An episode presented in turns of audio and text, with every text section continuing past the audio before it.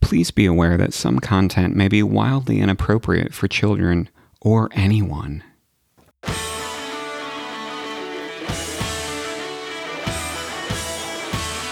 Hello. And welcome to a special bonus episode of Plotting Through the Presidents. Welcome back for a quick sec. We are in between seasons right now, but I could not resist because Valentine's Day and President's Day are just around the corner. And he missed you guys so much. It's true. I missed you too, but my brain has been a little bit fried.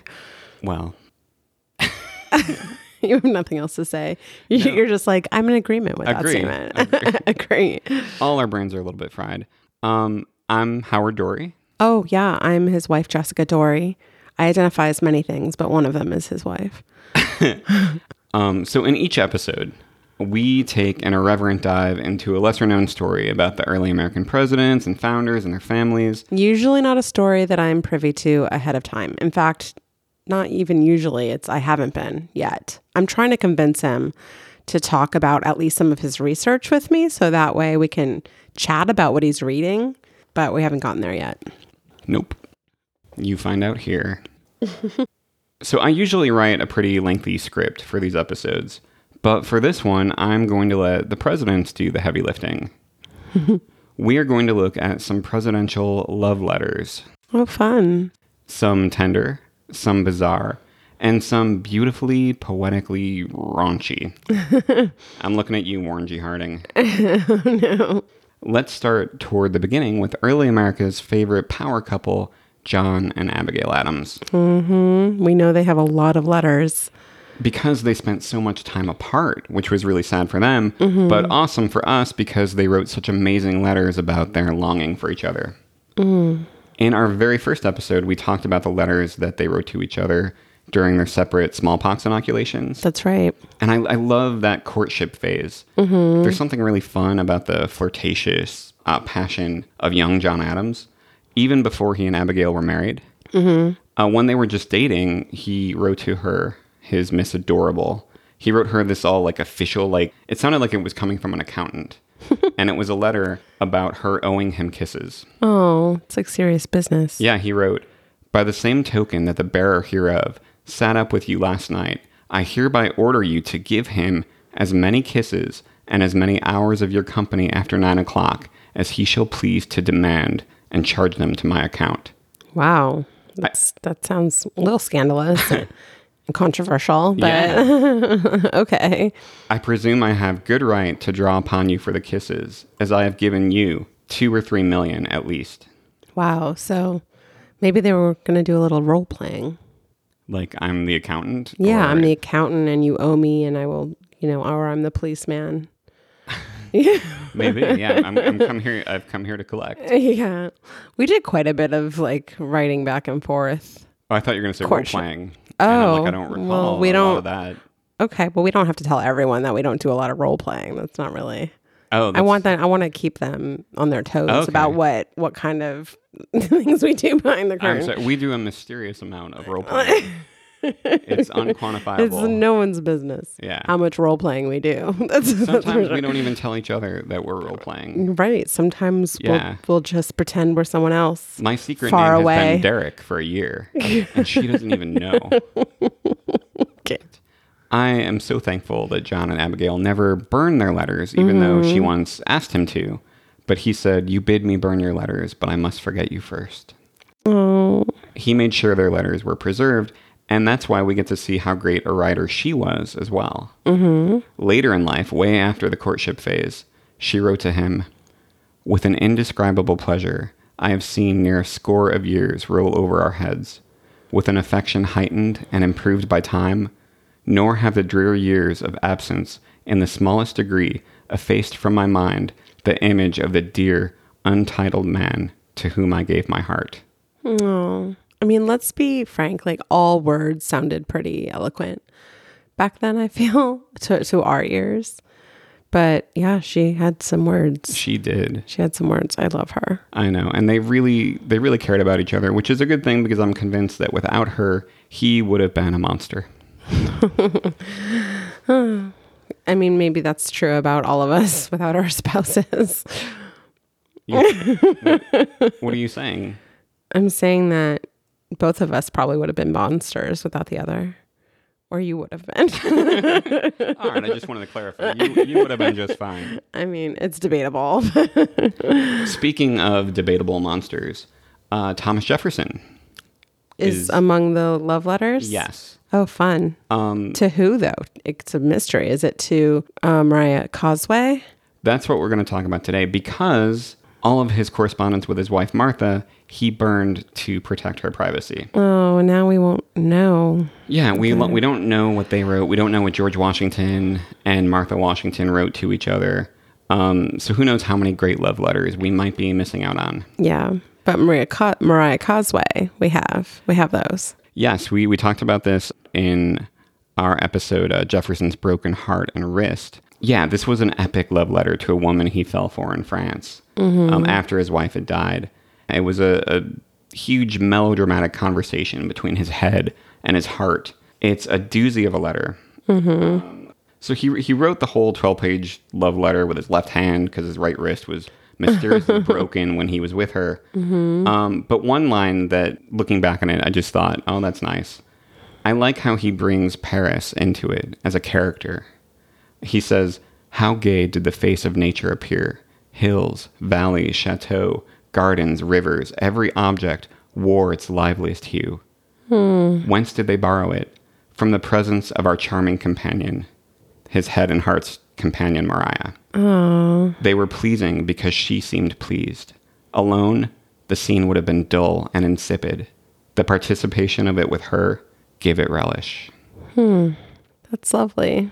It makes me want to go to Paris. I know we were lucky enough to spend some of our honeymoon there, and I gotta say, it's a hell of a compliment to tell someone that they make Paris beautiful. Yeah, that's, I mean, probably one of the loveliest compliments I've ever heard. Yeah. And it's not even toward to me. Um, yeah, I, I maybe I'll maybe I'll see if Derek can write you something.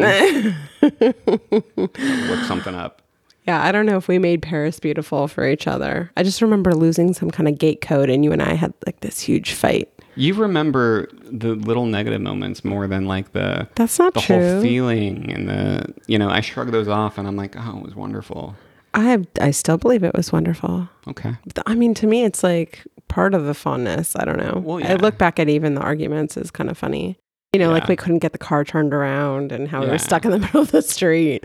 I was thinking even in that moment, I'm like, this is going to be laughable later. We're going to laugh at this. yeah I thought if I if this car doesn't blow up with us in it yeah who knew that to reverse an automatic car in in France you had to pull the the little shifter thing toward the ceiling I know you have That's- to like elongate a whole different shifter. yeah We didn't know that. And neither did neither did the locals. no they were like baffled as well. yeah they were like oh let me help in French and I'm like say automatique and they're like oh Oof. and yeah nobody nobody knew Except this really nice old man. yeah He had the patience. our French guardian angel our French guardian angel stopped and he he like got in and started wiggling it. And then he worked on the shifter. I feel like I set you up for that one. Merci beaucoup. I feel like I, I like popped that fly and you hit that right over the net. But I was there popping it up to you. You pop that fly. Is it a, and then hit it you over keep the, turning everything how I many, say. No, I just wonder how many a sports are in that sexual- metaphor. One, the volleyball metaphor. Oh, so popping a fly is a volleyball term. I mean, you guys can't see his face right now, but he like has such glee I'm in just having me so- trapped in this moment. I I don't play volleyball, Uh-huh. so I don't. I'm not sure about the accuracy of my terms. All I'm saying is, you know that move when someone thro hits the ball in the air so the other person can hit Yeah, it. over popping the- a fly. yes, I popped you a fly. I And don't know. if, I aced it. Wait, no, that's I spiked it. yeah, Yeah. that's right. Yeah. It's a home run, And yeah. touchdown. Yep. Double fault. we Game set. we're not match. sports people as you can see but that's okay All right. So next, let's talk about James Monroe. okay All right. i always get him confused with madison Yeah, yeah. Madison was a little guy, and James Monroe was a, a taller, more majestic looking, soldiery type guy. That's that's the best way to conceive of them for me. Okay, visually. Okay. Visually and also like just the essence of Who they were. kind of Oh, interesting. So the the shoe really fits the foot. Okay. they they physically manifest a lot that speaks to their personalities, I would Mm. say. Right. Okay. That's a really eloquent way of putting it. Well, thank you. Nice job. So James Monroe and his wife Elizabeth were truly in love, but we don't get to see many letters showing that because, unlike most couples at the time, they almost always traveled together. He seemed to actually enjoy her company. Wow. He brought her along to France, and she was- Imagine that. Speaking of France, she was a big hit there. They called her La Belle Americaine, like the beautiful American. Mm-hmm. One letter that we have between them shows how devoted he was, and it came shortly after one of his daughters was born. He wrote, My dear Eliza, I hope to hear from you by the post this evening. I have the utmost anxiety to know that yourself and our little Eliza are well. Has she grown any? And is there any perceptible alteration in her? I was sorry you had not with you one article you mentioned as necessary for the little monkey. yeah. That's a man missing his life yeah. right there. I mean, he was, I love how he was interested in his Yeah. like growing child, even though it sounds like he could be talking about a lab specimen. yeah, it's like monkey, huh? yeah. Yeah. And it's like any perceptible alteration, send me the data. Well, see, for some reason that part was endearing to me. It is- Can you it's- perceive yes. anything different? And you know that part was endearing to me. Yeah, I love that because even as as parents who work, um, sometimes like we'll come home and Mm-hmm. They look see our little different. one, and it's like he grew he grew Yeah, today. yeah. I t- I've had that experience Yeah. too. Just like not seeing him that day, and then seeing him at, in the evening, and then thinking he looks older. Yeah, It's and you know it's probably in our heads, but there's a chance that it's not. You know, yeah, I've definitely gotten him it's- up from naps, and it's like okay, you're You are grew, a bigger kid. You grew over Yeah. Mm-hmm. that nap. Yeah, definitely. now on to my fave, Mm-hmm. John, Quincy. Adams. Yes, uh, one thing that he and his father John Adams had in common is that they love their books maybe even more than their families, but there were some differences. So John Quincy Adams, he didn't have the same playful flirtatiousness and courtship with Louisa that his father had with Abigail. He started out a lot more serious and he got like looser as he got older. When they were engaged and he was in the Netherlands and she was at her home in London, he wrote, the weather being fine, I took a walk to the seashore, about three miles from this place. The English coast is opposite, though far beyond the reach of the sight. I looked over the waters, as far as the eye could extend, and although it finally settled upon the borders of the horizon and the ocean, the imagination by no means rested there. It instantly carried me the rest of the way. An instant of illusion transported me to you. But this is where the guilt comes in. Oh no. He says, But the next returned me to the beach and admonished me to return to my solitude and my books. To my books I can return with pleasure, even from the most pleasing excursions of the fancy. They leave no languor, no satiety, no listlessness of indolence upon the mind. What? They are therefore the only refuge of one to whom the common course of society is now, more than ever, insipid. Oh my gosh. Well, I hope um I hope Louisa was like, "Bye, Felicia."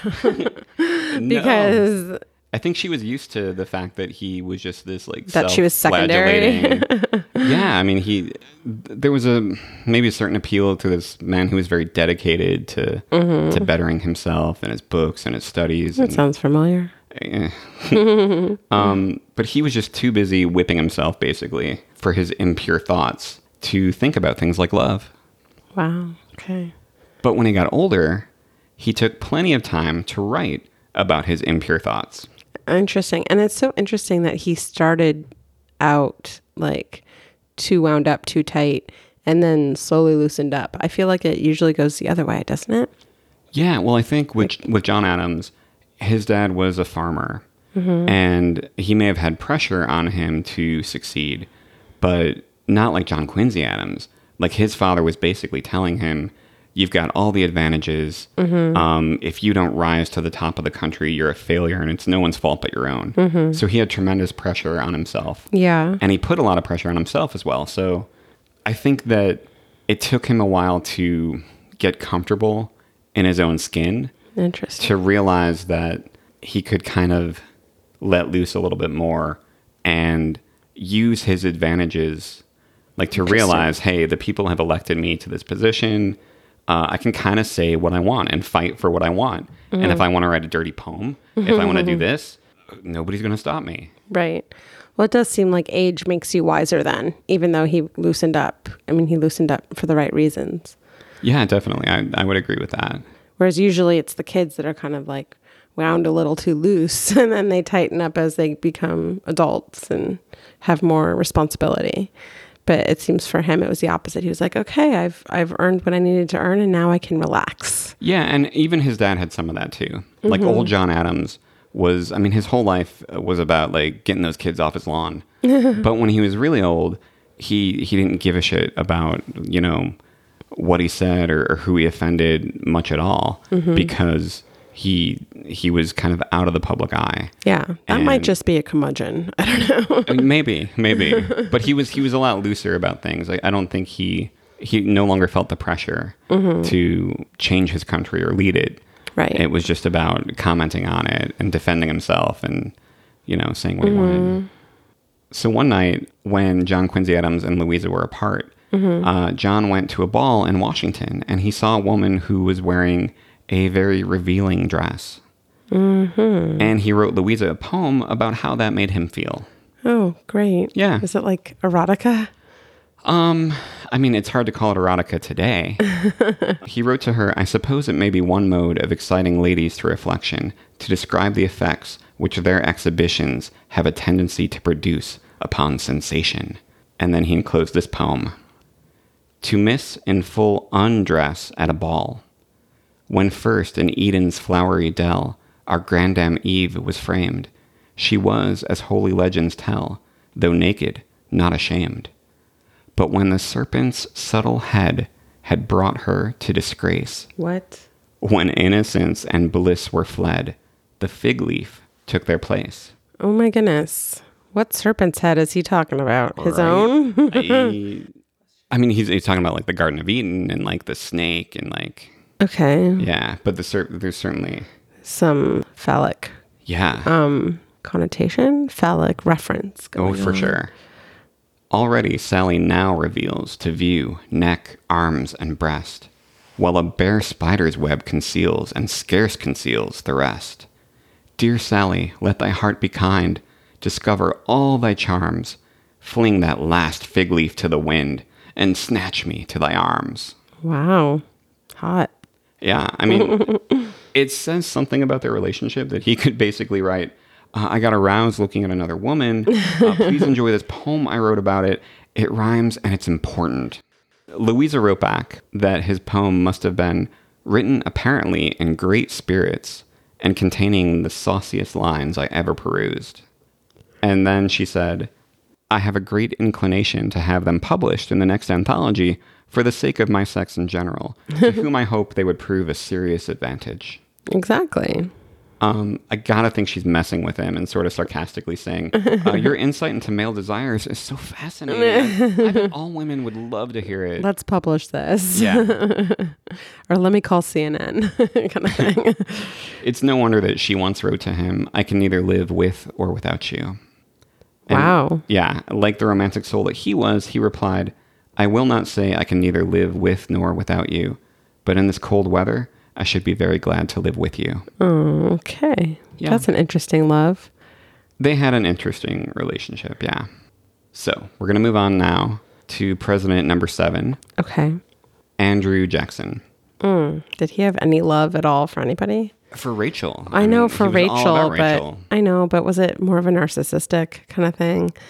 I, I don't I think his love for her was was pretty pure in as much as it could be. Okay. Yeah. So he can feel love. Oh yeah. Okay. Oh yeah. Andrew Jackson can feel love. Yeah, he can. He feels great hate and great love. Yeah, in extremes. Yeah. Okay, I'll stop my diagnosis. One of that's one of the best qualities about him, and we talked about this in our episode, the slut shaming evolution of Andrew Jackson.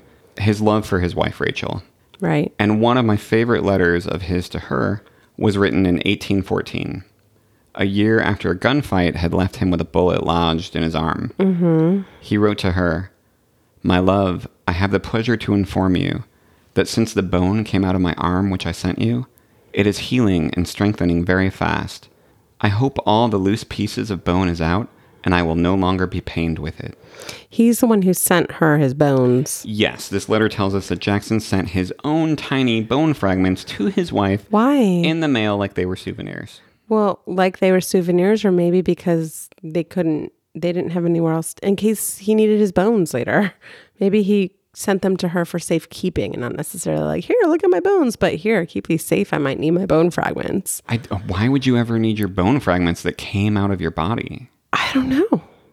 I don't know. Maybe they think it can be replaced or something. I don't know what they were thinking. well, I mean, I'm just saying maybe he had more of a strategic reason for sending them to her. I don't. I got. I don't know. I think it was just here's Here are my bones. here's my bones. I love you.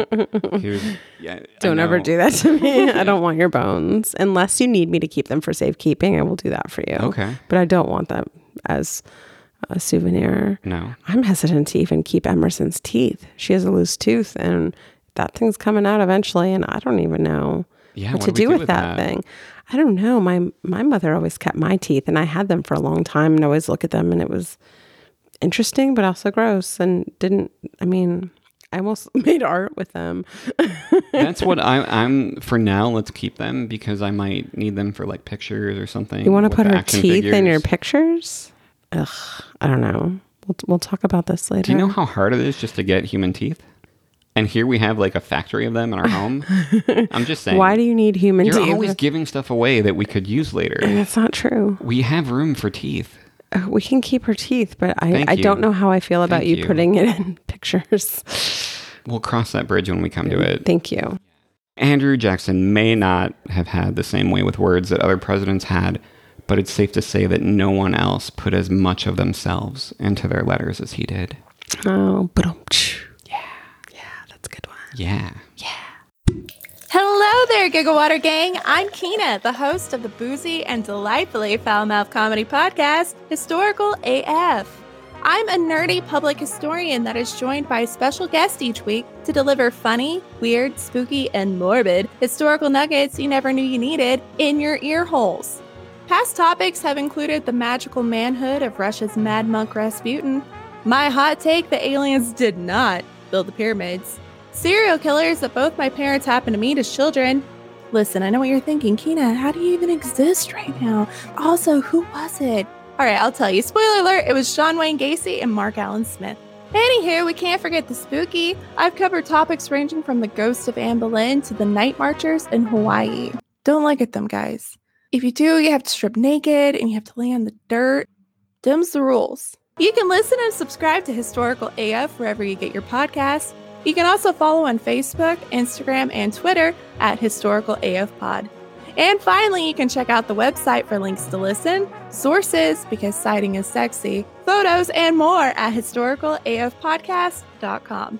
Okay, bye! All right, now fasten your seatbelts, okay? Okay. Are you ready? I'm trying to be. Okay, we are going to jump forward in time about 100 years, way past the early presidents, Oh, because you cannot talk about presidential love letters without talking about Warren G. Harding. interesting. I don't know anything about Warren G. Harding. That is okay. Um, here's a picture of him. Oh, He was the 29th president from 1921 to 1923. he looks very distinguished. He doesn't he? Yeah, he's got a gravity, a gravitas to him. Gravitas, yes. a lot of it's in his eyebrows. Yeah, Yeah. yeah. But he has a stern face. He's a he's good bone structure. So I don't know if he actually wrote any love letters to his wife, but he made mad love to everyone except his wife. Oh, he's kind of attractive. He, I mean, I guess I, I didn't think that, but it's enlightening to hear you say that because I look at him and I, I see like the mad, like Sam the Eagle Muppet, No. but you see something going on there. Yeah, he has like a an energy Wow. even through the picture and he's an old man and I'm still saying that. wow. in that picture. Yeah. All right, then you might enjoy this. He's got a sternness and a gravitas, like you said, like domineering and stern and strong. and- Okay. Um, I mean, I, he was a terrible husband, okay. Well, I, I'm Terrible. not saying I want to marry him. terrible president. Well, it's too late. You can't. he was a pretty terrible person, really. But boy, howdy, could he write a love letter? Okay. And that's what we're going to focus on. Great. specifically his letters to a woman named Carrie Fulton Phillips. They had an affair that lasted, I think, about 15 years, Wow. all the way through his time as a U.S. Senator and almost to his presidency. He wrote her over 100 letters, some as long as 40 pages. Wow. That's longer than the 15 page Jefferson letter. Yeah, yeah. a lot longer. At one point, he said to her, I've been thinking about all those letters you have. He told her to chuck them in the fire because they are too flammable to keep. Ooh. She did not chuck them or Oh, burn them. Good for her. She kept them, and they were found after her death in 1960. Wow. The Harding family did not want them to get out, Mm-hmm. and they ended up giving them to the Library of Congress in 1964 with a promise that they would remain sealed for 50 years Wow. until 2014.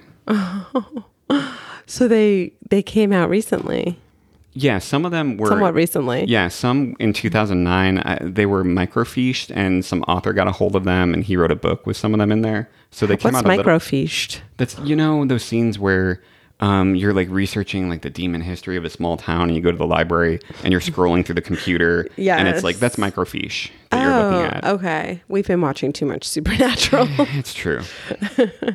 Season three might not come out for a while. And it- blame Sam and Dean. Blame Supernatural. In 2014, at a Library of Congress symposium on the historical significance of those letters, Warren G. Harding's grandnephew spoke, Dr. Richard Harding. He said, It is our hope and your responsibility to not be distracted by the sexually explicit prose that fills parts of these letters, but instead to use all the information in them to reassess the measure of a man. Yeah, look, Dick, don't tell me how to use the information in your great uncle's raunchy letters, all right? So, are you ready to hear some titillating letters from Warren G. Harding? Bring on the titillation. I'm ready to be titillized. Here's one poem he wrote to her in January 1912, Okay. just three months before the Titanic went down. I love your poise of perfect thighs when they hold me in paradise. I love the rose your garden grows, love seashell pink that over it glows. I love to suck your breath away. I love to cling there long to stay. I love you garbed, but naked more. Love your beauty to thus adore. I love you when you open eyes, and mouth and arms, and cradling thighs. If I had you today, I'd kiss and fondle you into my arms and hold you there until you said, Warren, oh Warren, in a benediction of blissful joy. I rather like that encore discovered in Montreal. Did you? Whoa. Yeah. I'm officially turned on. Oh my goodness, that's Warren G. Harding for you. Yeah. And you may have a new favorite president. well, not if he was a terrible person. I mean, yeah. Yeah, and one of the most scandalous presidencies in history Really? Um, I mean, really? until, re- I mean, you know, historically. Okay, historically. Um, but the Montreal Encore, I mean, that sounds like a like a some kind of sex move. Or or an orgasm. Yeah, or like a second orgasm. second orgasm. Yeah, in Montreal. Well, all orgasms happen in Montreal, of course. Oh, Canada. Here's another. January second, nineteen thirteen. Is this to the same woman? they all of these letters are to Carrie Phillips. Okay, Yeah. got it. I stopped play to have sandwiches and crack a bottle of wine so I could dwell with my thoughts. You can guess where they centered. On the New Year's beginning, a year before, when the bell rang the chorus while our hearts sang the rapture without words, and we greeted the new year from the hallowed heights of heaven. When I got home, I was too tired to sleep, but I rested, and you were summoned in finally, and you came, a vision vividly plain, a goddess in human form, and a perfect form, clad only in flowing hair, and you were joyously received, and Jerry came and insisted on staying. Who's Jerry? While we all oh oh you- just you wait. Who's Jerry? Just you wait. While we all retrospected in the happiness of a Sunday in Richmond. I'm sorry, you were you were asking something? I was asking who the hell is Jerry? Oh, um, Let me read you this letter real quick. Well, The next one? yeah. Okay. Yeah, maybe Will this answer my question about Jerry? this will inform your notions of Jerry. So it'll answer my question. August 20th, 1918. Wish I could take you to Mount Jerry. Wonderful spot. Not in the geographies, but a heavenly place. And I have seen some What? passing views there and reveled in them. Gee, how I wish you might be along. you could be such a dandy companion. It would be adorable to have you. I am sure I would be sweetly content. You could make me so. Wait a minute. Is Jerry a place or a place on his body or s- I mean, please break it down. It could be so Jerry- many things. Jerry was Warren G. Harding's penis. Oh. Yeah.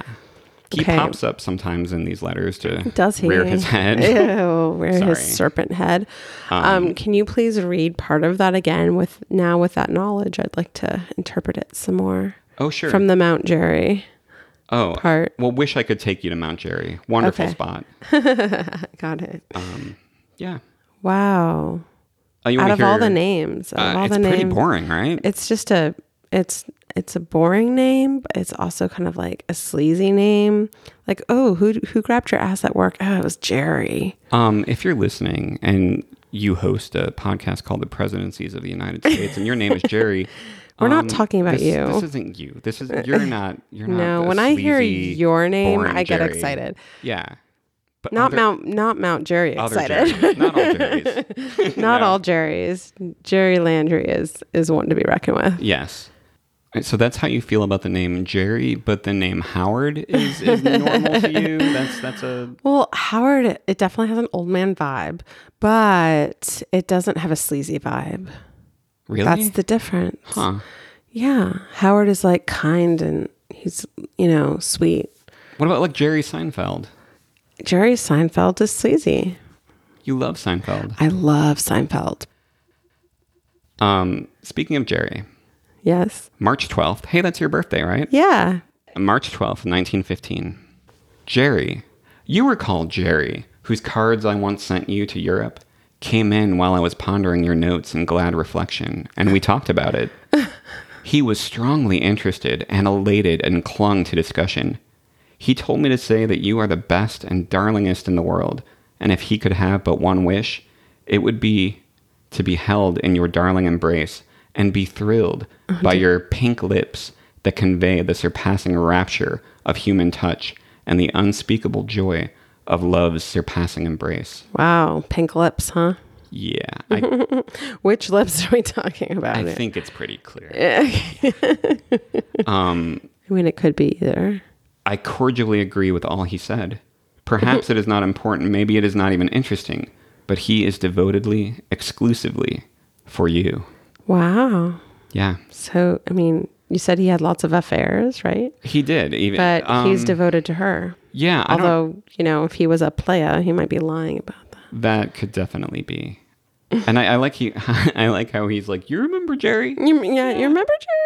Remember Jerry? I had I, I have Jerry here. Oh, Remember Jerry? Jerry? Oh, Jerry. I didn't know Jerry. you were here. Jerry. And apparently Jerry wrote some cards all by himself to send her in Well, Europe. Jerry's very capable. I guess so. I mean, speaking Jefferson wrote that whole letter with his left hand. Maybe Warren G. Harding was even more than ambidextrous. oh yeah, he was tridextrous, Yeah. Polydextrous, maybe? polydextrous, Yeah. I don't know. penile dextrous. That's it. That's that's enough. That's the one. Yeah. um, a little little background on these two. On There's more background. on Warren G and Carrie. Yeah, their their affair was more complicated than most. than most affairs. Well, Warren G. Harding, he was a married U.S. senator, and she was also married. Mm-hmm. But World War One was, Was going he like uh, on. Govey in that he just liked him married so he could keep his his profile under wraps? I don't think so because he was married himself, but it was a really true. just loveless marriage, and he wasn't shy about saying that. Oh, that's so depressing. It is depressing. The complicated part is that World War One was going on, and she was accused of being a spy for Germany. that is complicated. Yeah. Why was she accused of being a spy? Uh, she lived in Germany for years, and she was extremely pro Germany, and she wouldn't shut up about it. Oh, that's why. Yeah, in the same letter where he's talking about Jerry craving her embrace, he says, I have never approved of your war attitude, but I have loved you no less. Jerry loves you. Yeah, and it was more than just like a disagreement.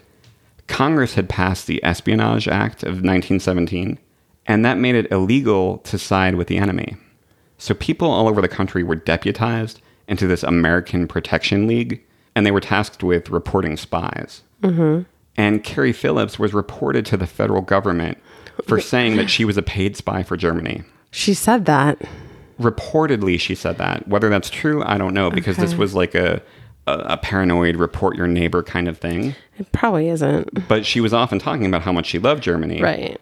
i mean she even tried to convince warren g harding as a senator to vote against sending us troops to germany That is a bit treasonous. yeah it's, it's certainly concerning It is concerning. yeah harding's best defense for her not being a spy was that she was so vocal about her feelings that she'd make a really shitty spy Yeah. She was an open book, um, maybe she was a little treasonous uh, but you know but she was open about it at least. Yeah, and Jerry didn't care. Jerry don't care. Here's another letter. Oh gosh. I know. September 15th, 1913. Honestly, I hurt with the insatiate longing until I feel that there will never be any relief until I take a long, deep, wild draft on your lips and Oh my then goodness. bury my face on your pillowing breasts. oh, Carrie, I want the solace you only can give. It is awful to hunger so and be so wholly denied. Wouldn't you like to hear me ask if we only dared and answer, we dare? While Sills rejoicing sang the sweetest of choruses in the music room. Wouldn't you like to get sopping wet out on Superior? Not the lake. For, With Jerry. for the joy of fevered fondling and melting kisses. wow. Wouldn't you like to make the suspected occupant of the next room jealous of the joys he could not know, as we did in morning communion at Richmond? Oh, carry mine. Wow. You can see I have yielded and written myself into wild desire. I could beg. And Jerry came and will not go. Says he loves you, that you are the only, only love worthwhile in all this world. And I must tell you so, and a score or more of other fond things he suggests, but I spare you. Oh my goodness. Don't spare us. I wish at we had this Jerry's point. letters I and his know. I want postcards, right? Jerry's letters. Where's the stuff Jerry's writing? you must not be annoyed. He is so utterly devoted that he only exists to give you all. I fear you would find a fierce enthusiast today. Fierce enthusiast in Jerry. Hmm. Yeah. It's such a good thing that Warren G. Harding did not have the ability to send dick pics. Oh gosh, he'd be one of those people for sure. He might be. I mean, th- uh, this is what you had to do back in the day, though. You had to actually describe your penis in flowery, anthropomorphic terms. Give on it paper. names. Yeah. And then you had to mail it. But she seemed to appreciate it. She kept, She kept the all the yeah. letters. Um, I mean, there was a strategic element to her keeping the letters too. Interesting. What do you mean by that? Um, I mean, she tried to blackmail him. oh wow. Yeah, Oh, good for her. there. there are no heroes in this story. Mm, It doesn't seem like it.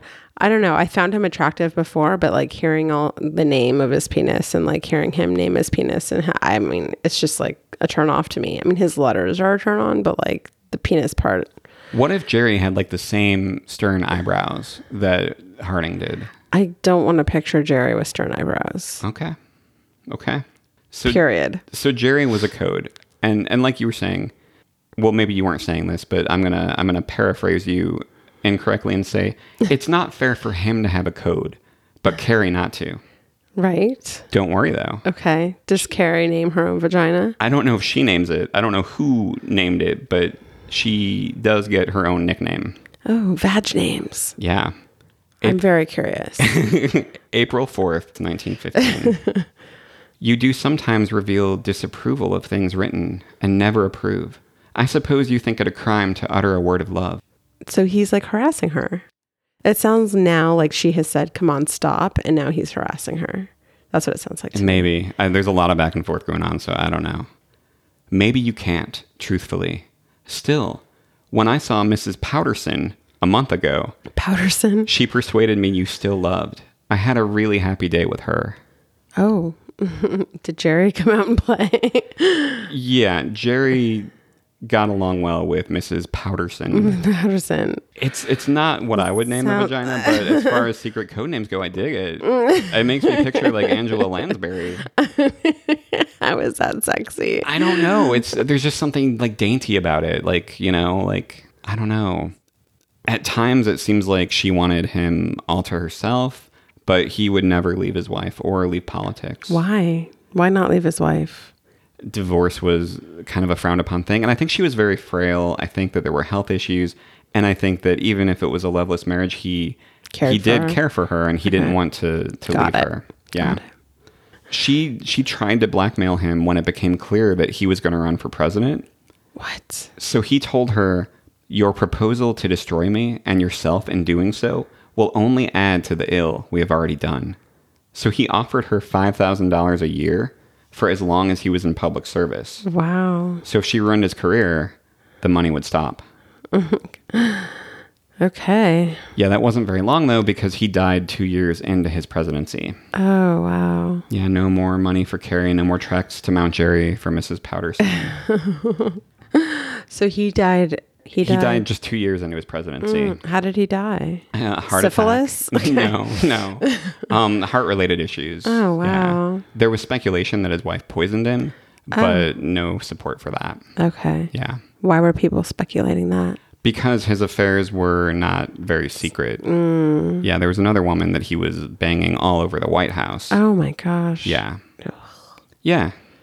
And he had an illegitimate child with her. Wow. And that woman wrote a book about it. I think her name was Nan Britton, and nobody believed her. And it, I mean, I think she may have made a good amount of money on the book that she had to Wow. self-publish, but nobody believed her. And then years later, DNA proved that she was right. gosh, that's a whole other um episode. yeah, we may dig into that sometime later in the future. I'm going to take it home with a more recent president who wrote a letter to his Valentine. Mm, Speaking of which, I really like how you did up our living room for this recording. You turned the lights off, you put candles all around as if we're having like a hot date here. Thank you. Uh, The candles are 80% to set the mood and 20% um, to offset the plumbing issue. we Maybe having, right. but you know, It's a very nice mood for our sometimes recording. Killing two birds is sexy. Yeah, right. Nice thinking ahead. Yeah. So this letter is from the 40th president, Ronald Reagan, Mm-hmm. to his wife, Nancy. Okay. He wrote, Darling Mommy Pooh. Oh, I'm already s- that um, Miss Powderson. He's not writing to her vagina. Okay, I'm just so mommy poo's not a vagina name. No. Oh, well, I'm glad for that. It's still a bad letter Your- already. Your mind is still in the gutter. Okay, we have left You put Warren me G. there. Harding behind. You put this me is a there. sweet letter to bring things to a nicer place. if you ever call me mommy poo, I'll be really upset. wow. Don't call me mommy poo ever. Okay. This just sounds so degrading. I think it was it, they're just sweet old people. Okay. I don't think he wasn't degrading her. I don't. Even when we're old, I don't want you to Okay. call me that. Okay. Noted. Thanks. Darling Mommy Poo. February 14th may be the date they observe and call Valentine's Day, but that is for people of only ordinary luck. I happen to have a Valentine's life, which started on March 4th, 1952, their wedding anniversary, Yeah, that's nice. and will continue as long as I have you. Therefore, realizing the importance of this to me, will you be my Valentine from now on and forever and ever? You see, my choice is limited a Valentine's life or no life, because I love you very much. Papa. Oh, That's sweet. Except for the part where they call each other mama, mommy and papa. Yeah, mommy poo. What are you going to do? I mean, that's sweet. It's Yes. really sweet. Um, Some presidents and their lovers have a way with words. Mm-hmm. But here's to never burning your love letters. Uh-huh. And here's to you, Jess, my ladybird. Oh. My miss adorable mommy. Poo- No. Miss Powders. Okay. Put it back in. There's no one I'd rather be quarantined with. Oh. Happy Valentine's Day. Thank you. You too, babe. I, love want to. you. I love you too. We have fun doing this. We do. We have our fun. I want to give a shout out to some Patreon supporters. Oh my gosh, we've gotten a few more. yes, thank you so much. We're so excited to have you. It means the world to us that anyone ever would would would become a patron for this podcast and we're so we're so grateful. Yes, thank you so much, James, for your generous support. And Jared, a dear old friend who's given me so much over the years, including introducing me to Jess. Oh my gosh, and he was the best man at our wedding. was. So Jared, thank you for your support. Yeah. It means the world to us as always. Thank you also to Melinda and Nicole, who's Melinda. yeah, who- and Nicole, whose interest in the Supreme Court makes me want to learn so much more. Yeah, and then you can teach me. Yeah, and then thank you, Cliff. You rock. You kind soul. And thanks so much also to Ashley. Ashley, I just love all of our patrons so much. Our Patreon supporters get behind the scenes outtakes and extra content, handcrafted welcome letters, a presidential Valentine, Yes. um, an exclusive Facebook group. One tier even gets a box set of naughty presidential Valentine's postcards. yeah.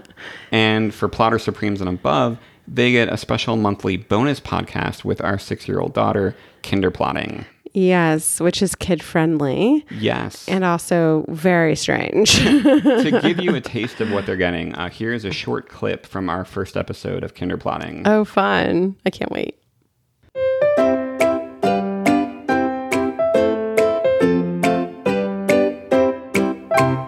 And so that story was part of telling kids all across America that George Washington, the president, was an honest man and a good man, and that he was that way ever since he was a little kid.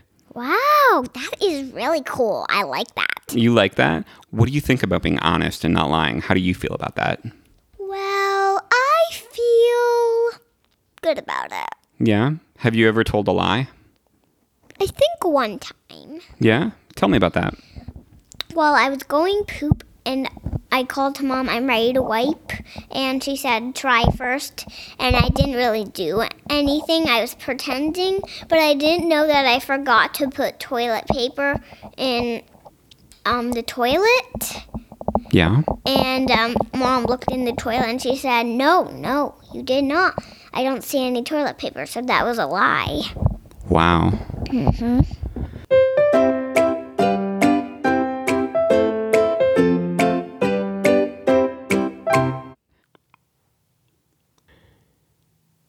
You can get that and more if you go to patreon.com and search for Plotting Through the Presidents and sign up. We will be back for season three in the spring. Until then, you can follow us on Facebook for daily updates. Find out more at plodpod.com. If you like what you heard, rate us, write a review, please tell your friends. Yes, it means so much to us. And go get vaccinated as soon as Yes. you can If you can, when you can, please. because we can't wait to see you in person. yes. Thank you for plotting and happy Valentine's and President's Day. Happy Valentine's Day. Bye.